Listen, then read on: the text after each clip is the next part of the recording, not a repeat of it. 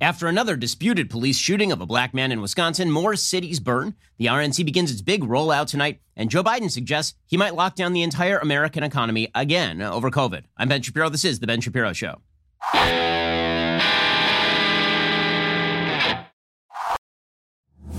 This show is sponsored by ExpressVPN. Don't like the government spying on you? Then visit expressvpn.com slash Ben to stay anonymous. Well, there are actual serious things happening in the world. The good news is that many in the media are focusing on, you know, the White House Rose Garden or Kellyanne Conway's marriage. And we'll get to all of that a little bit later on in the program. But we begin today with another disputed police shooting, this one in Kenosha, Wisconsin.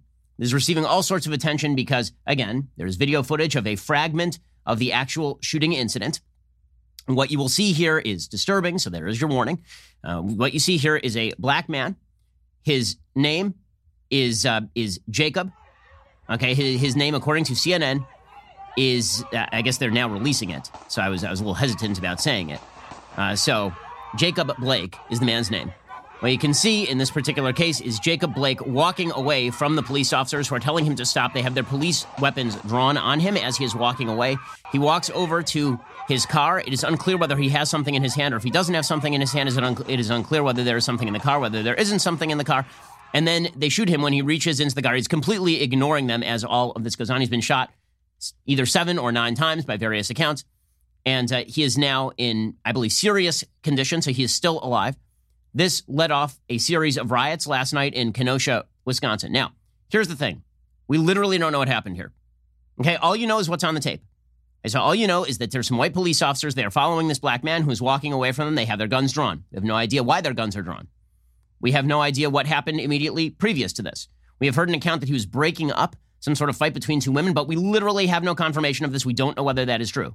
The only thing that we know in this particular case is what is on the tape and what is already on record. We know that what is on record is that he has a history of assaulting police. He also has past charges for domestic abuse and a sex crime as well, and there's a warrant for his arrest. That is what we know documentarily. Okay, so that doesn't mean that the shooting is good. It doesn't mean that the shooting is bad. I'm just telling you what we know at this point. What we don't know is whether he was reaching for a gun. We don't know what's in the car. We don't know anything. So the responsible position would be, in this particular case, you hold off on judgment. Maybe it's a bad shooting. Maybe it's not a bad shooting.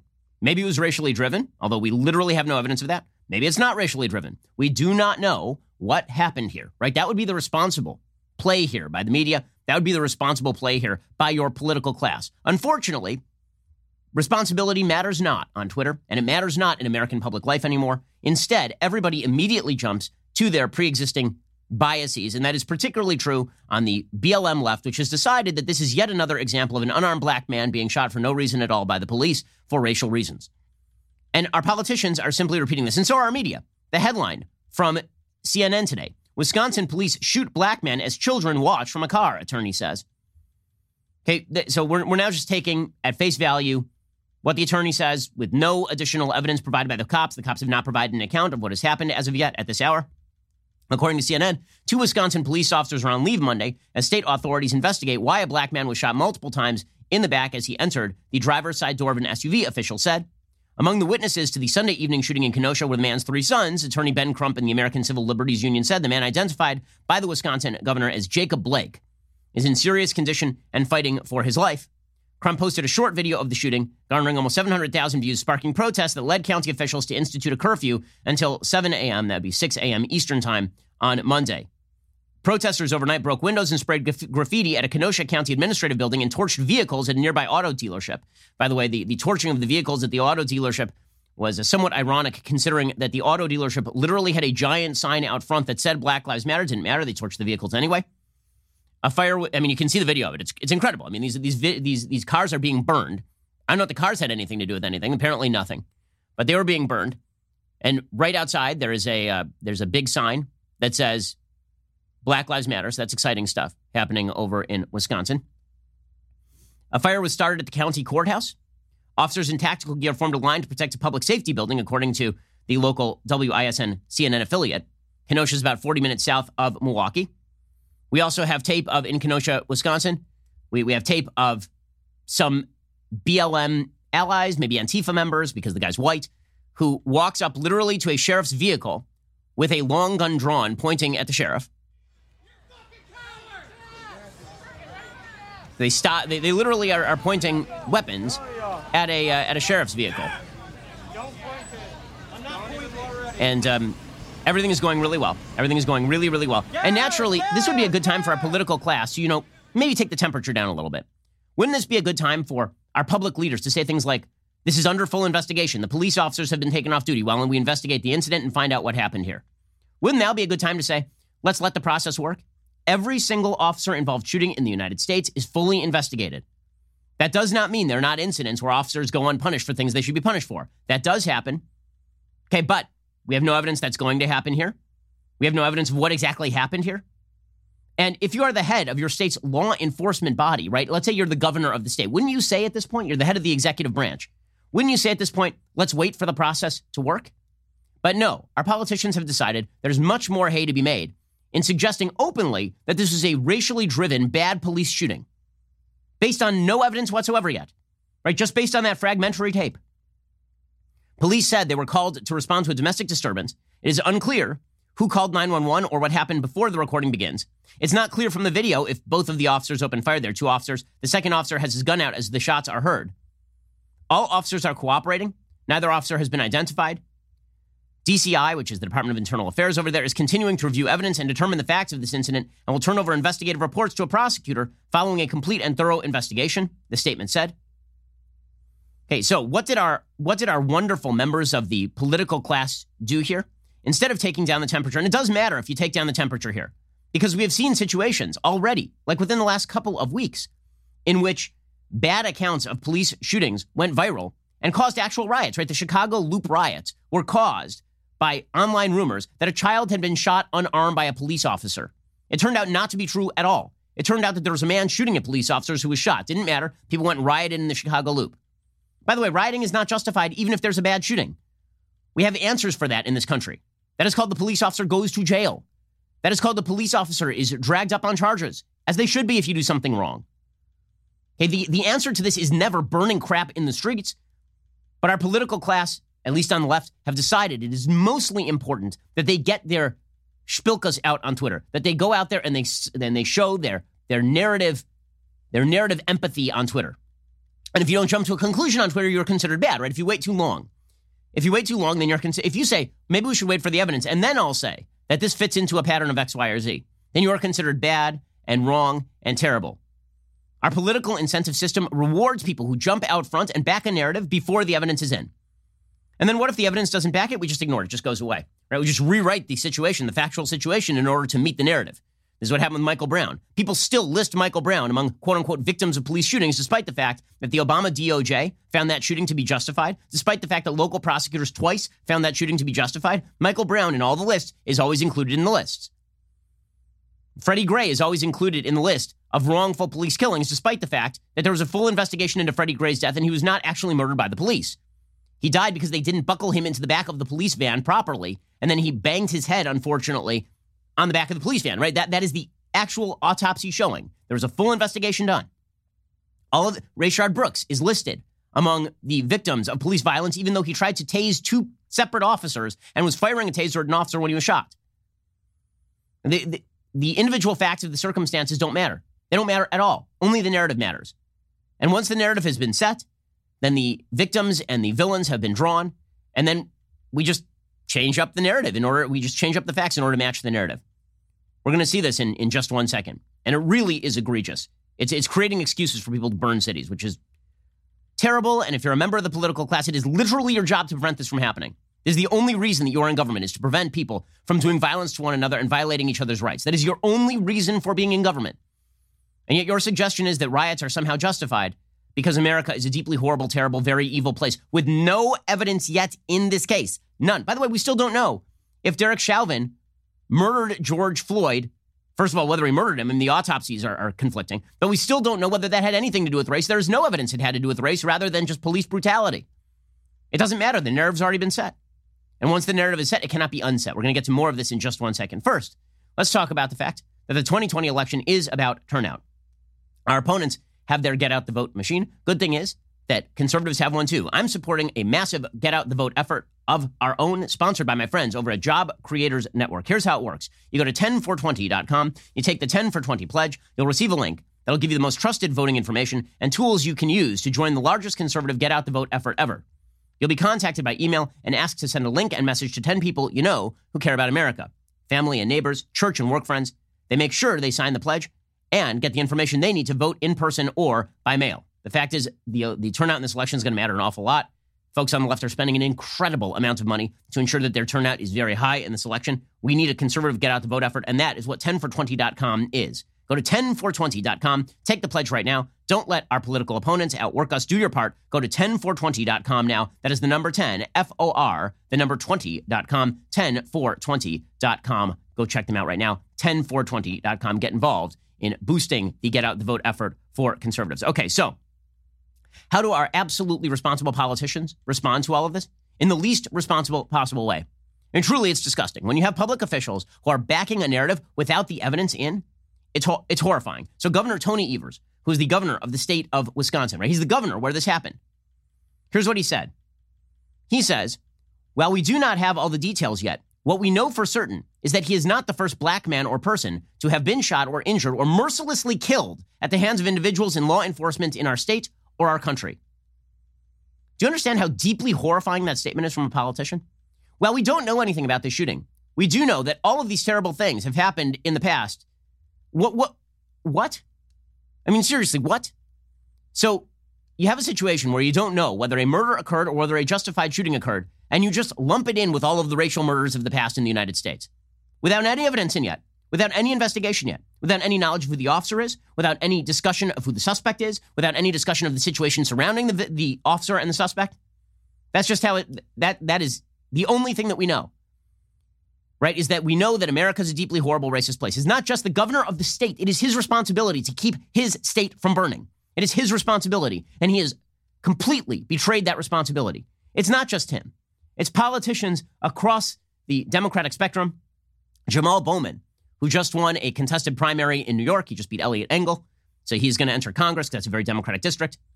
He tweeted out, Three boys just saw their father shot seven times in the back by police. No gun, no struggle. He was just walking away. Praying for Jacob Blake to make a speedy and full recovery. The issue is systemic. The Senate needs to respond boldly and humanely. This is why we scream BLM.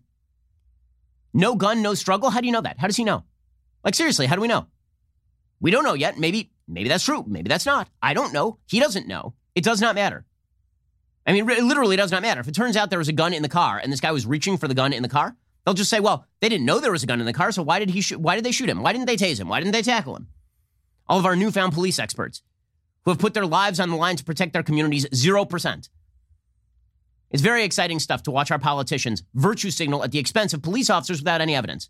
Mayor Lori Lightfoot, who has watched her city burn, the same Mayor Lori Lightfoot, by the way, who recently defended a ban on protesters on her block. She literally was fine with Chicago's loop being burned out, but she has allowed the Chicago Police Department to ban protesters being able to demonstrate on the block where she lives. She told reporters last Thursday she and her family at times required heightened security because of the threats she receives daily. Lightfoot refused to elaborate on the specific threats. She receives them daily against herself, her wife, and her home, she says. She says, I think residents of the city, understanding the nature of the threats that we are receiving on a daily basis, on a daily basis, understand I have a right to make sure that my home is secure. Oh, really, Lori Lightfoot? So you have a right to expect that your home is secure, but nobody else's home is secure. Just you, just you. We had the same thing with Jenny Durkan, the mayor of Seattle. In the middle of Chaz Chop, when they set up the separate republic in the middle of Seattle, where people's businesses were overrun by an actual anti government, anti American rebellion, and she allowed that to happen for weeks on end. She only got pissed when people started marching on her home. In Portland, we've seen Mayor Ted Wheeler allow people's businesses, their homes to be threatened. We're seeing it in Washington, D.C., we're seeing it in New York, we're seeing it in Los Angeles, we're seeing all this stuff happen. The only people who matter are our political class. Only our political class matter. They get to say whatever irresponsible, insane thing they want to say, but they are protected, so they're fine. Mayor Lori Lightfoot, her house is protected. Doesn't matter the Chicago loop gets basically ransacked. So what did she tweet about this? Quote, Yesterday in Wisconsin, a police officer shot Jacob Blake, an unarmed black man, a father, seven times in the back. I am deeply disturbed by the video capturing part of the incident. I urge civil and criminal authorities to pursue an immediate and thorough investigation of the shooting. First of all, they are doing an immediate and thorough investigation of the shooting. Second of all, she's disturbed by the video capturing part of the incident. If you don't have the whole incident, then sure, that part of the video um, is disturbing. I mean, whenever somebody gets shot on video, it's disturbing. But wouldn't you want to have like the whole video? Wouldn't you want to know all the circumstances? And it doesn't matter because she's already characterized the situation. It's a police officer shooting Jacob Blake, an unarmed black man. Again, we don't know if he was unarmed. A father seven times in the back. And they won't mention the fact, you know, of the of the prior criminal record. Like if you're going to take into account only the things that we know, then perhaps the prior criminal record goes into the officer's thinking. They pull up a rap sheet on the guy while they're driving to the place, perhaps. I mean, we don't know the answer to any of that. Doesn't justify the shooting. Yet, we don't know. But that's the whole point. We don't freaking know. I'm saying we don't know. Why can't these people say we don't know? And the answer is because the narrative matters way more, way more than the actual facts of the case. Representative Joe Kennedy, who's running for Senate in, in Massachusetts, he tweeted out, there will be no end to the police brutality and white supremacy black Americans confront on a daily basis without action and real change. Jacob Blake, an entire nation is praying for you. He literally does not know what happened here because no one knows what happened here. I didn't realize that Joe Kennedy was now God. There will be no end to the police brutality and white supremacy black Americans confront on a daily basis. No end to it. This is like when Michelle Obama said at the convention last week there's a never ending list of black people shot by police. Nope, that, li- that list ends. It turns out that list ends. It turns out the list of unarmed black men shot unjustifiably by police is in like low double digits. And even that is disputed. It's the Washington Post database. So it turns out that list has an end. Joe Kennedy saying there's no end to police brutality and white supremacy? Weird, because there was a Gallup poll that was done two weeks ago that say 81% of black Americans want the same level of policing in their communities or more policing in their communities, which is a weird thing to want if you are constantly being targeted by the police on, on racial basis. Our politicians are so damned irresponsible, so unbelievably irresponsible. We still don't know what happened here, but none of that matters. None of that matters. And these riots are now taking place in major cities across the country. It's it's horrifying. I mean, truly. We're going to get to more of this in just one second. First, let's talk about why exactly you're paying too much for your cell phone bill. There is no reason to do that. You may assume your cell phone bill will always cost exactly what it costs, but that's not true. There are easy savings you can find.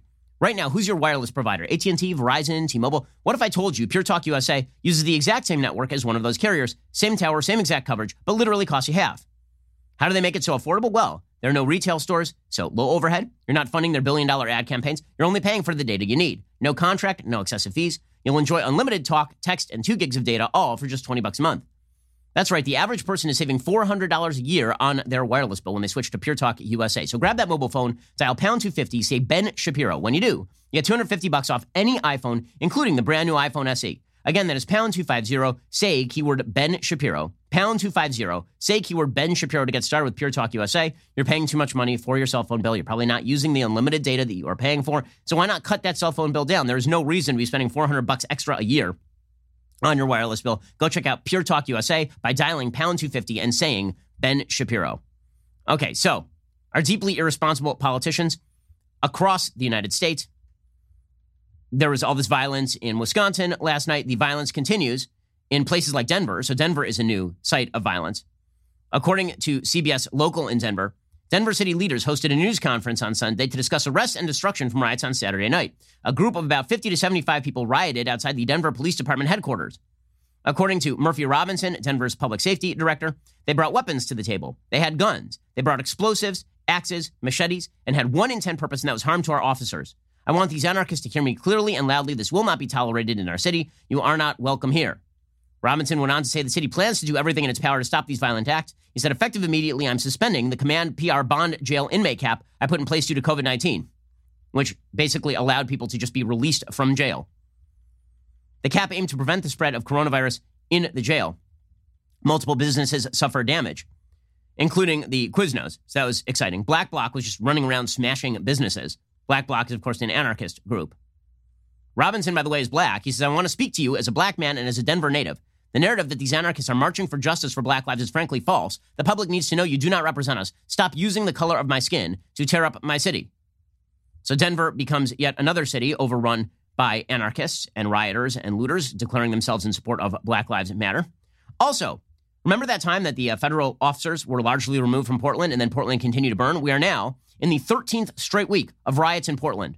So well done, Mayor Ted Wheeler and the Portland Police Department that has been hamstrung by this garbage mayor.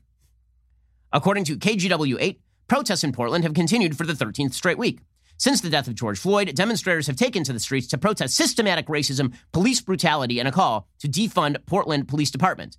Saturday night, about 250 protesters gathered at Normandale Park in Portland before a direct action march. The march calls for the complete abolition of police and prisons, which sounds like a great plan while you're burning the entire city to the ground, you stupid piece of. Journalists on the scene are reporting that Portland police would not let the protesters cross in some areas. The police department said in a statement early Sunday morning to prevent anyone from getting hurt due to vehicles, because there were, there were four vehicles that refused, uh, that approached officers and refused to move because the officers had set up a line in front of the cars. A sergeant deflated two tires on one of the vehicles. The other vehicles then complied with orders to leave. The Portland Police Department said the incident commander tried to prevent protesters from marching to the Penumbra Kelly building because it had been the target of rioters on multiple occasions over the past few months. Apparently, someone ro- rolled a mock guillotine with a stuffed bear into the street. I don't know what Paddington did exactly. Multiple U.S. flags and the bear were then burned. Well, I don't know what the bear did. Like that, that bear seems to be taking the brunt of it. Paint balloons were hurled at officers. Green lasers were pointed at law enforcement to try and blind them. And uh, large rocks were thrown at police officers as well. So things are going great over in Portland as per our usual arrangement. Okay, all of which suggests that Americans might want to care what's happening in their major cities, and they might want to care about the deep and disgusting irresponsibility of their major public officials who have declared that the facts do not matter, that the cops are always bad, and that in any disputed circumstances, you can simply assume that it is a reinforcement of the narrative that America is systemically evil and black people are systemically put upon by the system of the United States. That is the narrative that is now being drawn. And you can see the Democratic politicians caving to this. So Kamala Harris, our wonderful vice presidential candidate in the Democratic Party. She was asked over the weekend about the fact that in prior iterations of Kamala Harris, she has called for more policing in high crime communities because that is, in fact, the only way that you increase the, both the life expectancy and the benefits of living in the United States for people who want to live in a law abiding community. You make sure that they can actually call on the cops. You want to know why high crime areas are high crime? Because there are not enough police officers there, not because there are too few police, uh, not because you, not because you want to get rid of the police. So here is Kamala Harris being asked about how she used to claim that we need more police officers in high crime areas. And here she is saying, well, you know, I'm going to avoid all that. I'm just going to talk about Black Lives Matter and how there's an entrenched status quo. And here's her anti cop position. You conclude by saying that you wanted to see more police on the street. Do you still feel that way?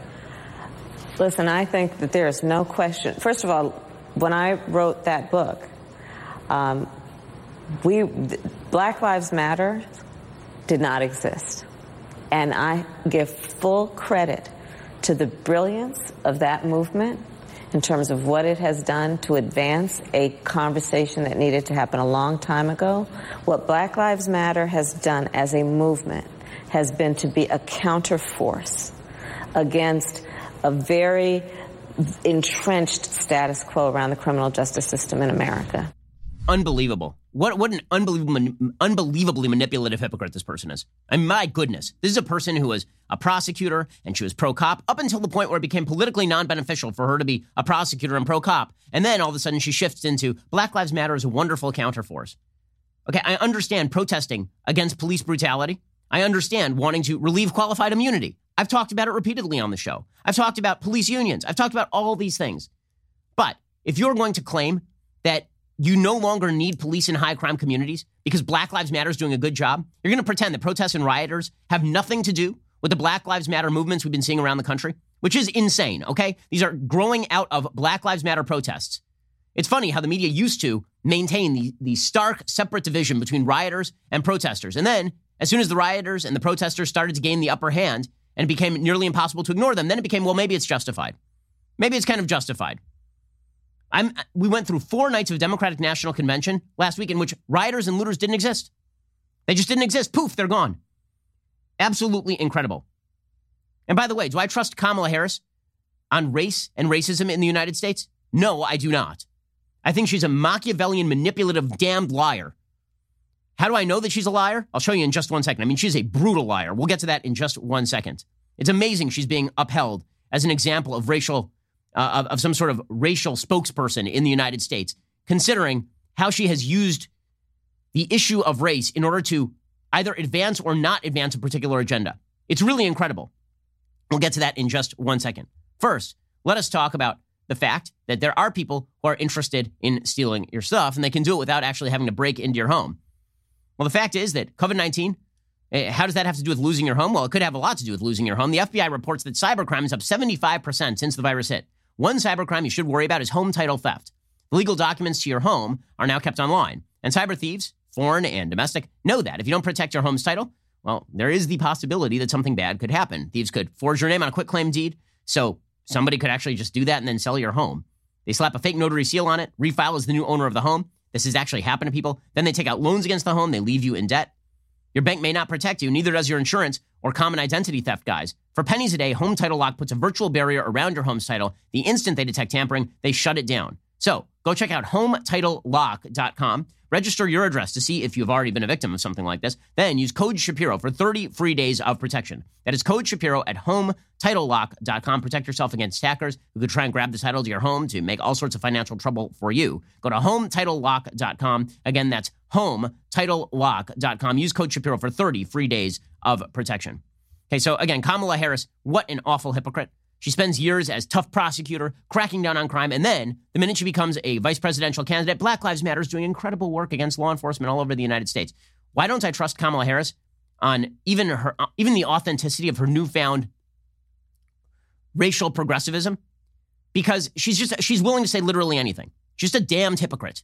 Okay, so you remember early on in the primary race when she labeled Joe Biden a racist. She suggested that Joe Biden was trying to stop little girls like her from attending interracial schools, from attending integrated schools, integrated public schools, right? She even sold shirts that said, a little girl like me, right? That was her thing. So she was asked about this on ABC.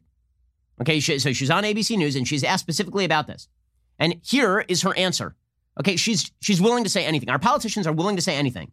Okay, they're not so many of these politicians are not genuine about solving racial problems in this country. If you want to solve racial problems in this country, you know what you do? You actually look at the conditions under which racial problems become a problem. You look at behavior. You look at the fact that high crime communities need more cops.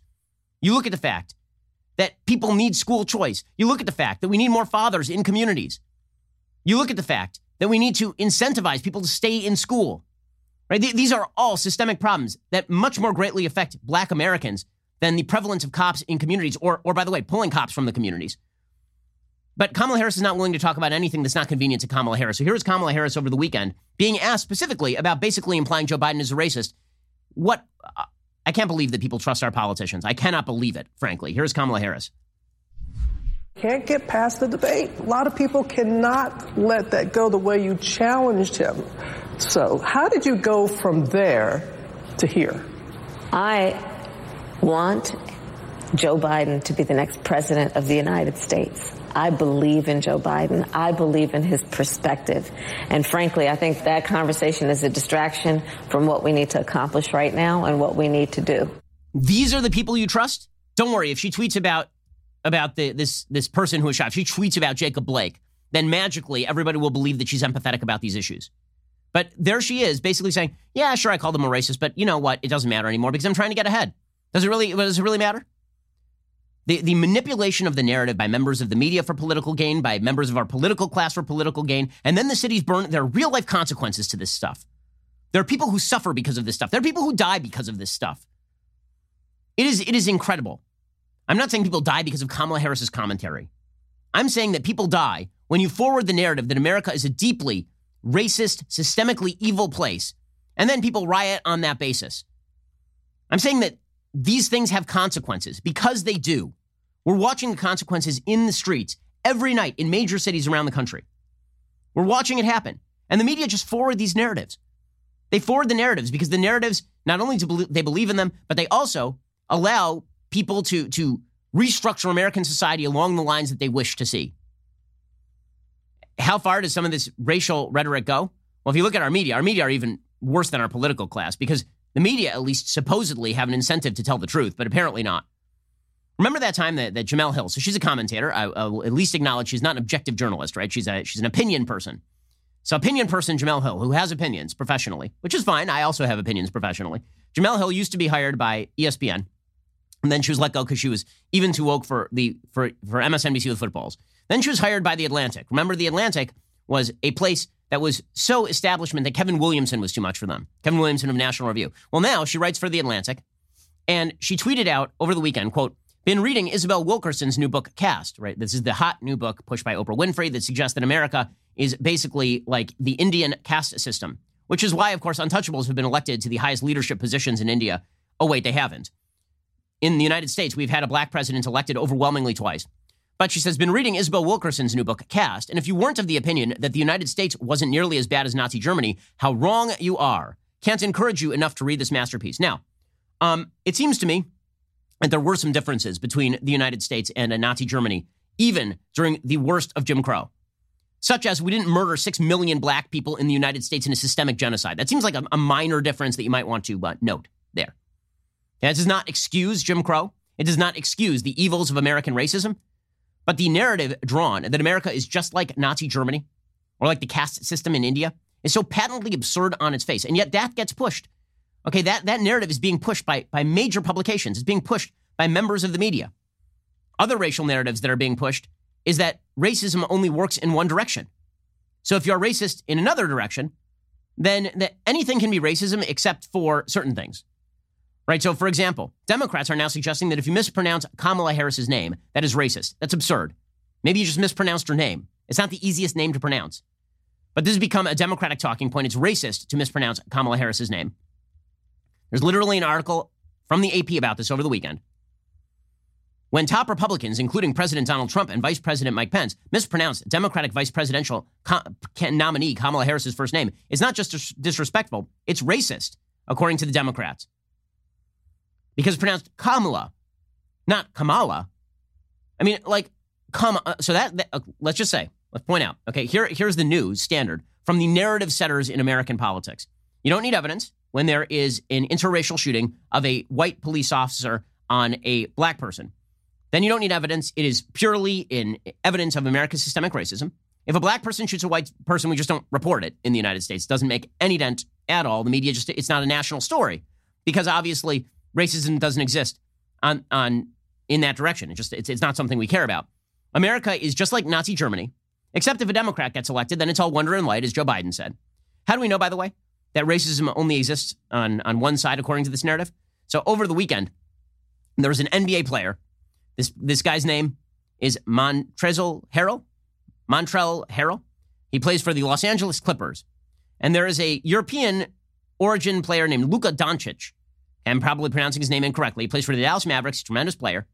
And in the middle of the game between the Mavericks and the Clippers, this Montrell Harrell person, he called he called Doncic a bitch ass white boy. That is a direct quote.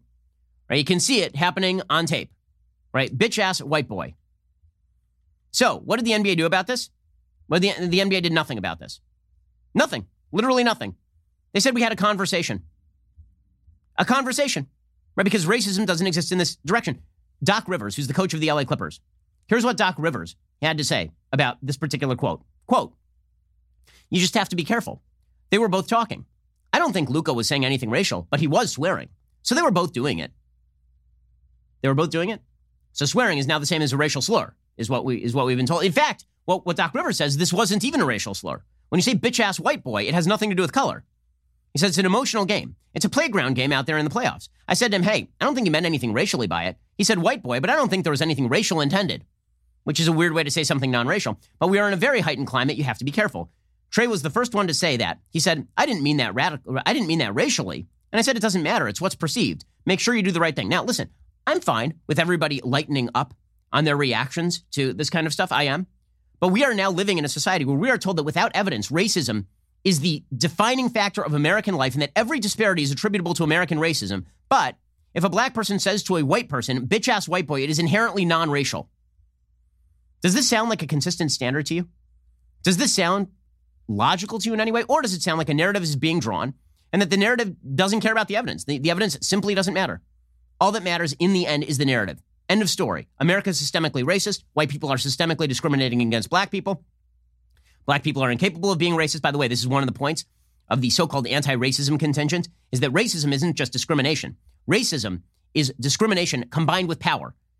And because white people hold the power based on the perverse conspiratorial worldview of the anti racists. That means that only white people can be racist, and you also don't need evidence of racism in order to claim racism. the predictable result of this is to divide Americans and to make Americans more polarized. The, the way that normal people should act about this stuff is to look at each other as individuals. I know that's verboten. We're not allowed to do that anymore. Look at each other as individuals. Look at each, indivi- each individual incident based on its fact pattern, but we just don't do it. It's not worthwhile anymore, so we just don't do it. Okay, in a second, we're going to get to the RNC because this is going to be one of the themes of the RNC. And frankly, it should be one of the themes of the RNC. The city's burning seems like a rather major theme that Democrats completely elided for eight long hours of primetime DNC last week. We learned that the Black Lives Matter movement is completely wonderful and great, and the protesters are the best of us, as Barack Obama suggested. The riots and the looting don't exist, and America's systemically racist, except if Joe Biden gets elected, in which case he brings the light. The 80 year old white man, he brings the light, and everything is all better. Even if you're a Black Lives Matter protester, I wonder if you believe the crap that's being fed to you about how Joe Biden, an 80 year old, an octogenarian white man who used to work with segregationist senators, is going to heal all racial wounds in the country. Are you that much of a sucker if you're on the hard left? Seriously. We'll get to more of this in just one second. We'll get to the RNC, which begins tonight. But first, imagine you're walking through a parking lot and you're with your kids, and as you approach your car, you see somebody closing in and something seems wrong. So you calmly move in front of your kids and you turn toward this person, and the person starts to move toward their own gun. The person is now 30 feet away. You don't make a move yet, but you can feel that you have a gun on your hip. And so you say, stay back. And then the attacker understands what criminals comprehend. He's picked the wrong target and he turns around, and your kid says, What's wrong? You say, Nothing. Everything is fine. In this day and age, you may need a gun to protect your family and yourself. And this is unfortunately becoming more and more common in major cities across the United States. This is why you should be a responsible gun owner. One of the purposes of responsibly owning and using a gun is to make sure you never have to use a gun. Get your 100% free copy of the Complete Concealed Carry and Family Defense Guide from the U.S. Concealed Carry Association. It is 164 pages. It comes with a bonus audio version so you can listen whenever you want. Just text PROTECT to 87222. It's not just important to own a firearm, you actually have to know how to use it and how to handle it so that you never have to use it. That's the point. You'll get instant access and a chance to win a thousand bucks when you text protect to 87222. So you can buy a gun to protect your family. Text protect to 87222 right now to get that free complete concealed carry and family defense guide from the USCCA. Text protect to 87222 right now. Okay, in just one second, we're going to get to the RNC because the RNC begins tonight and you can bet that some of the thematics are going to focus in on the burning of America's major cities. But first, if you haven't heard by now, Joe Biden is officially the Democratic Party's presidential nominee for 2020. We know because we made our own Matt Walsh suffer through his acceptance speech at the DNC. Matt is still unhappy about this. In fact, he is cowering in his own basement right now. I believe he's in like fetal position crying.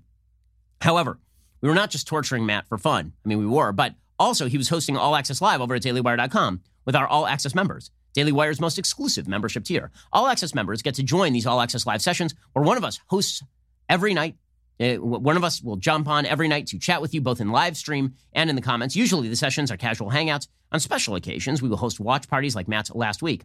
Again, this Thursday, August 27th, we'll be doing it. Live streaming an all access live watch party for the final night of the RNC, hosted by none other than the execrable Michael Knowles. I have a prediction. He will like President Trump's speech. The live stream will start at 8.45 p.m. Eastern, 5.45 p.m. Pacific, a few minutes before the convention kicks off. All access membership also features not one, but two leftist tears tumblers with your membership, as well as early, sometimes exclusive access to new Daily Wire products. So head on over to dailywire.com slash Shapiro right now. Get 20% off all access with coupon code ACCESS. That is dailywire.com slash Shapiro with coupon code ACCESS to get 20% off your membership. You're listening to the largest, fastest growing conservative podcast in the nation.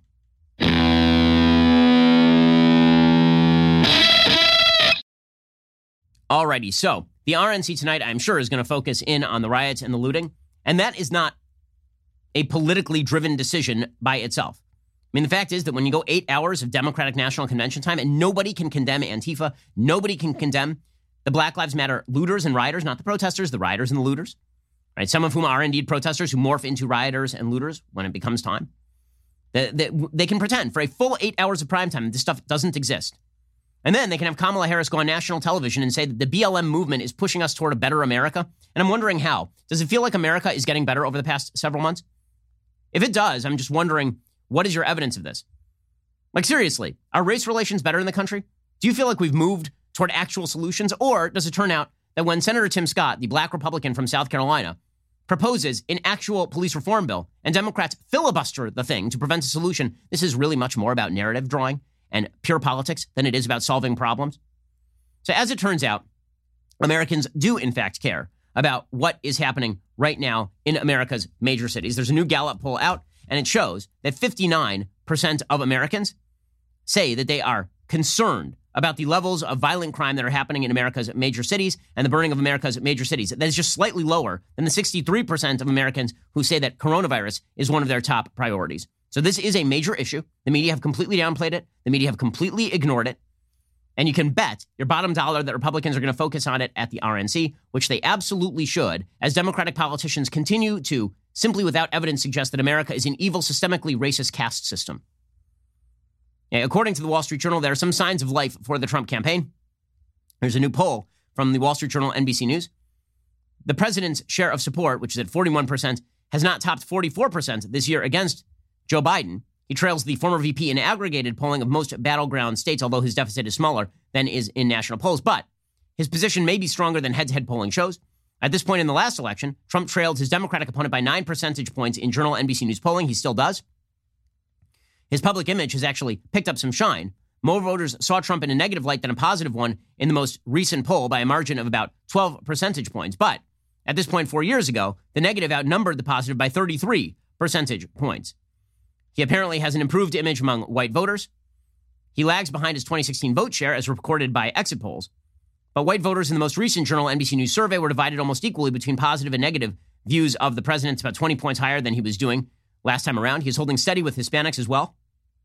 Some 31% of Hispanics say they will back the president, which is slightly higher than the 28% who voted for him in 2016. Republican intensity is also beginning to build. And apparently, up for grabs voters are still leaning Republican, which is good news for, for him. According to that Journal NBC News survey in July, they looked at voters who haven't ruled out either candidate and are in play. Those voters, as a group, have characteristics that suggest they are open to Trump and his party, according to the Wall Street Journal. Some 22% have a positive image of Trump, only 11% have a positive image of Joe Biden. They prefer a candidate who will confront the Washington establishment, which is one of Trump's key pitches. And of course, Trump still leads on the economy, and voters dislike both parties. So this, this election is not quite over yet. So you can expect that the president is going to focus in on two things. One, his, his own ubiquity, right? He's going to focus in on that. And he's going to focus in on the crime issues that have been plaguing America's major cities. Apparently, he's going to speak every single night at the RNC. Now, I don't know whether that is a particularly good strategy. You usually want to build up some sort of drama. But I, guess that, look, Trump knows more about reality TV than virtually anybody alive. I mean, the man was, this is one of the areas where Trump was successful. Area, other areas, he has exaggerated his success. The man was a very, very successful reality TV host, so he knows how this stuff works. He's probably figuring, listen, not everybody's going to watch the last night. We're going to have different audiences every night, so I'll show up every single night. According to Jason Miller, he said you'll have President Trump speaking at various parts for each of the nights. Miller said that the RNC will tell a beautiful story. Miller said one of the things you're going to see this week is a complete change in the perception that the media tries to tell about what a Trump supporter looks like or who a Trump supporter is. We're going to talk about the American story. We're going to see a great uplifting message from the president and from our allies. And Chuck, when I tell you some of these stories you hear, they're going to be some breakout stars, some people you would not expect to be supporters of the president. It's going to be a very beautiful story. So here are some of the people who are going to be appearing. So you're going to get Senator Tim Scott of South Carolina, who will appear, which is, you know, something that, that was uh, controversial. You're going to get Steve Scalise of Louisiana. Matt Gaetz, of course, of Florida, is a big fan of the president, obviously. Representative Jim Jordan of Ohio. Nikki Haley will be there. You're going to see the RNC chairwoman, of course. And then you're going to see Amy Johnson Ford, who's one of the people who's helped out by criminal justice reform, I believe. Uh, you're going to see Kim Klacik, who is a candidate in Baltimore. She cut a video that went absolutely viral talking about how horribly Baltimore has been run for years. You'll see Mark and Patricia McCloskey. That was that couple in St. Louis who were brought up on charges for defending their property. You will see Andrew Pollack, uh, who had a relative who was murdered uh, in a mass shooting and has been a big supporter of the president. Those are the Monday speakers. On Tuesday, you're going to see First Lady Melania Trump, Mike Pompeo, Senator Rand Paul will be appearing. You will see uh, a group of uh, Nick Sandmann, who's the, the kid who was targeted in the Covington Catholic scandal. And then there are a bunch of names that I really don't know and who I'm sure we will get to see over the course of time.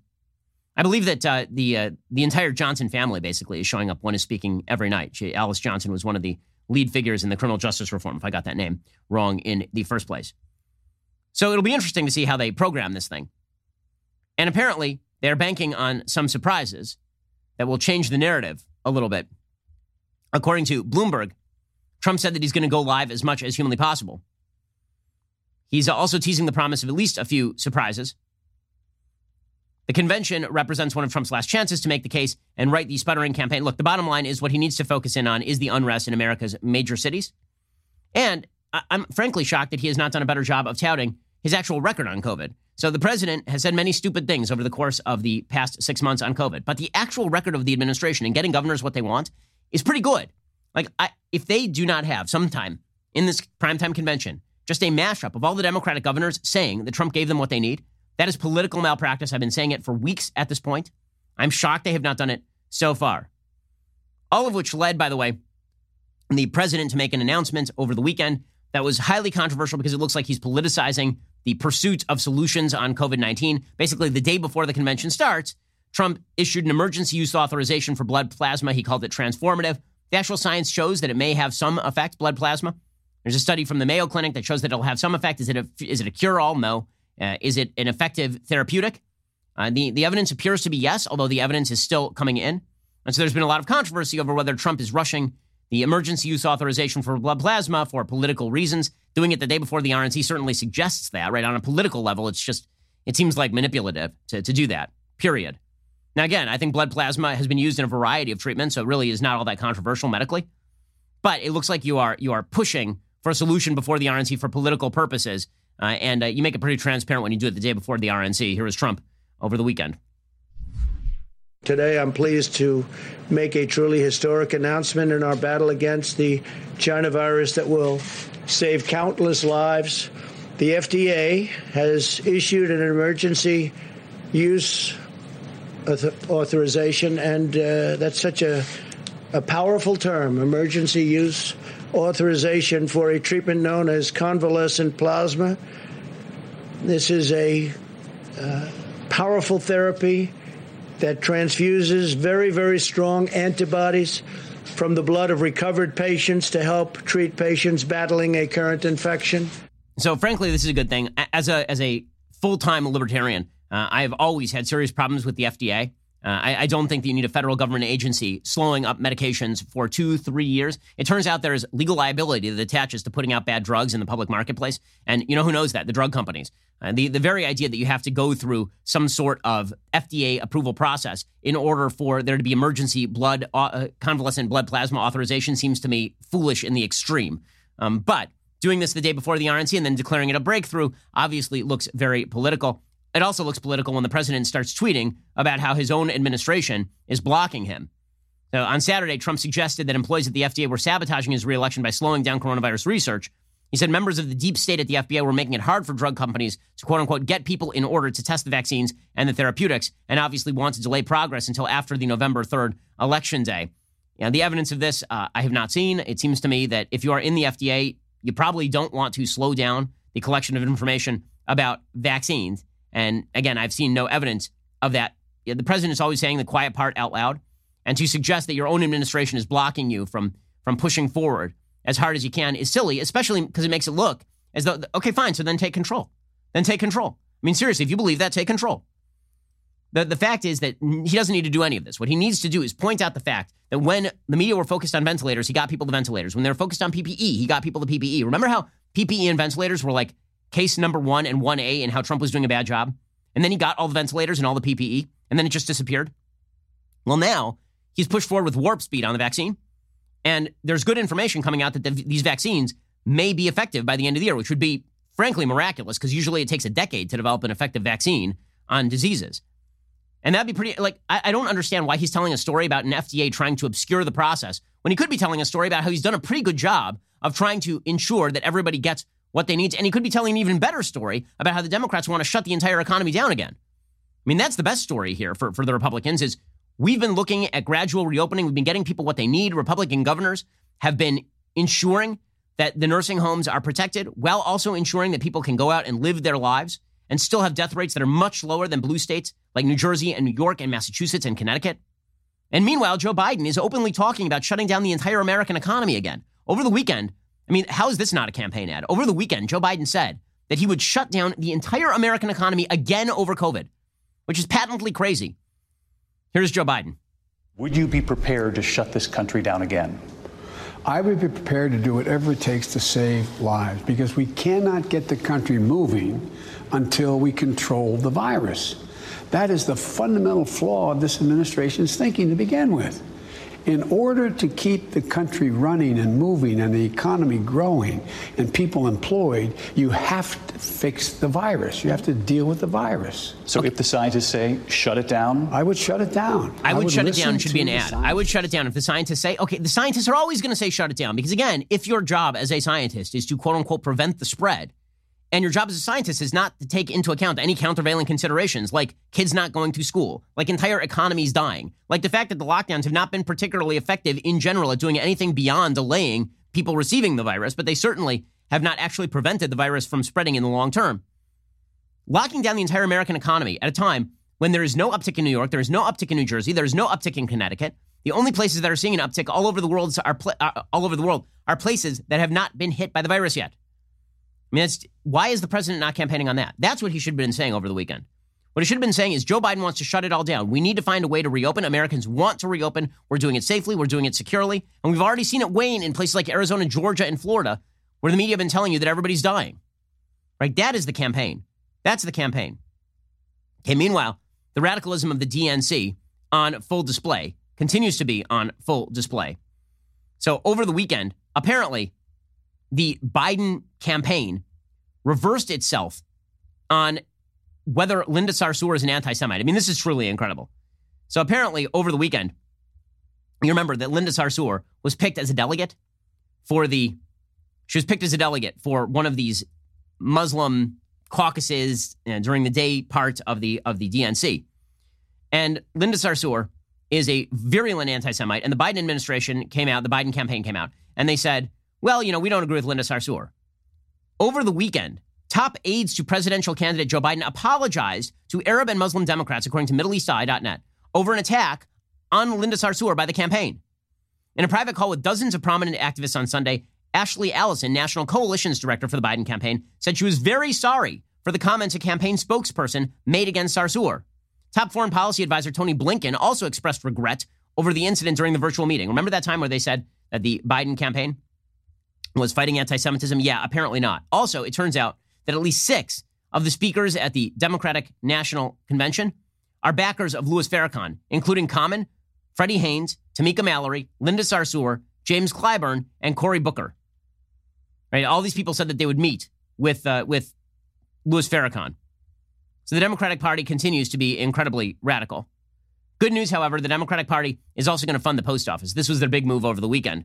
They passed a bill to not relieve anyone's economic pains, but to give $25 billion to the post office to alleviate a non existent scandal whereby the post office is out of money and can't handle mail in ballots. That was very important stuff. Uh, this necessitated that the Democrats pretend the post office is good at its job. So Nancy Pelosi over the weekend suggested no business in America would be saddled with what we've saddled the post office with, which is patently crazy. It's not a business, it's a service. And while we always want to subject every federal dollar to the scrutiny of what we're getting for it, uh, let us remember that it is a service. No business that I can think of would ever be uh, saddled with what we've done to the Postal Service, saying uh, that they, in 19, 2006, a bill passed that said that, that the Postal Service should pay 75 years of its health benefits in 10 years. I mean, who, who voted for that again? The, the complete restructuring of the Postal Service's debt? Also, you know what the Postal Service has been saddled with? Complete government bailouts on every front. On every front. Meanwhile, by the way, AOC was speaking up about the post office. Like the Democrats focused in on the most important parts of American public life, namely a service that has been bankrupt for the last 14 years. And you can easily send mail through other means, including UPS and uh, FedEx. Here is, here is AOC. The Postal Service is how is not only how we send a ballot, it is how we get our medicine, it is how we send rent checks, it's where people are getting their tax refunds. It is a core service of any civilized society. And an attack on our postal service and an attempt to dismantle our, our postal service out of a selfish desire to sabotage our democracy and, and maintain a grip on power is an attack on all of us. Uh, good times, good time. By the way, Joe Biden has just come out with a statement on Jacob Blake. Speaking of, of responsible Democrats, Joe Biden, you're a responsible Democrat. Here is his statement on Jacob Blake. It just broke a moment ago. Quote, Yesterday in Kenosha, Wisconsin, Jacob Blake, was, Jacob Blake was shot seven times in the back as police attempted to restrain him from getting into his car. His children watched from inside the car, and bystanders watched in disbelief. And this morning, the nation wakes up yet again with grief and outrage that yet another black American is a victim of excessive force. This calls for an immediate, full, and transparent investigation, and the officers must be held accountable. These shots pierce the soul of our nation. Jill and I pray for Jacob's recovery and for his children.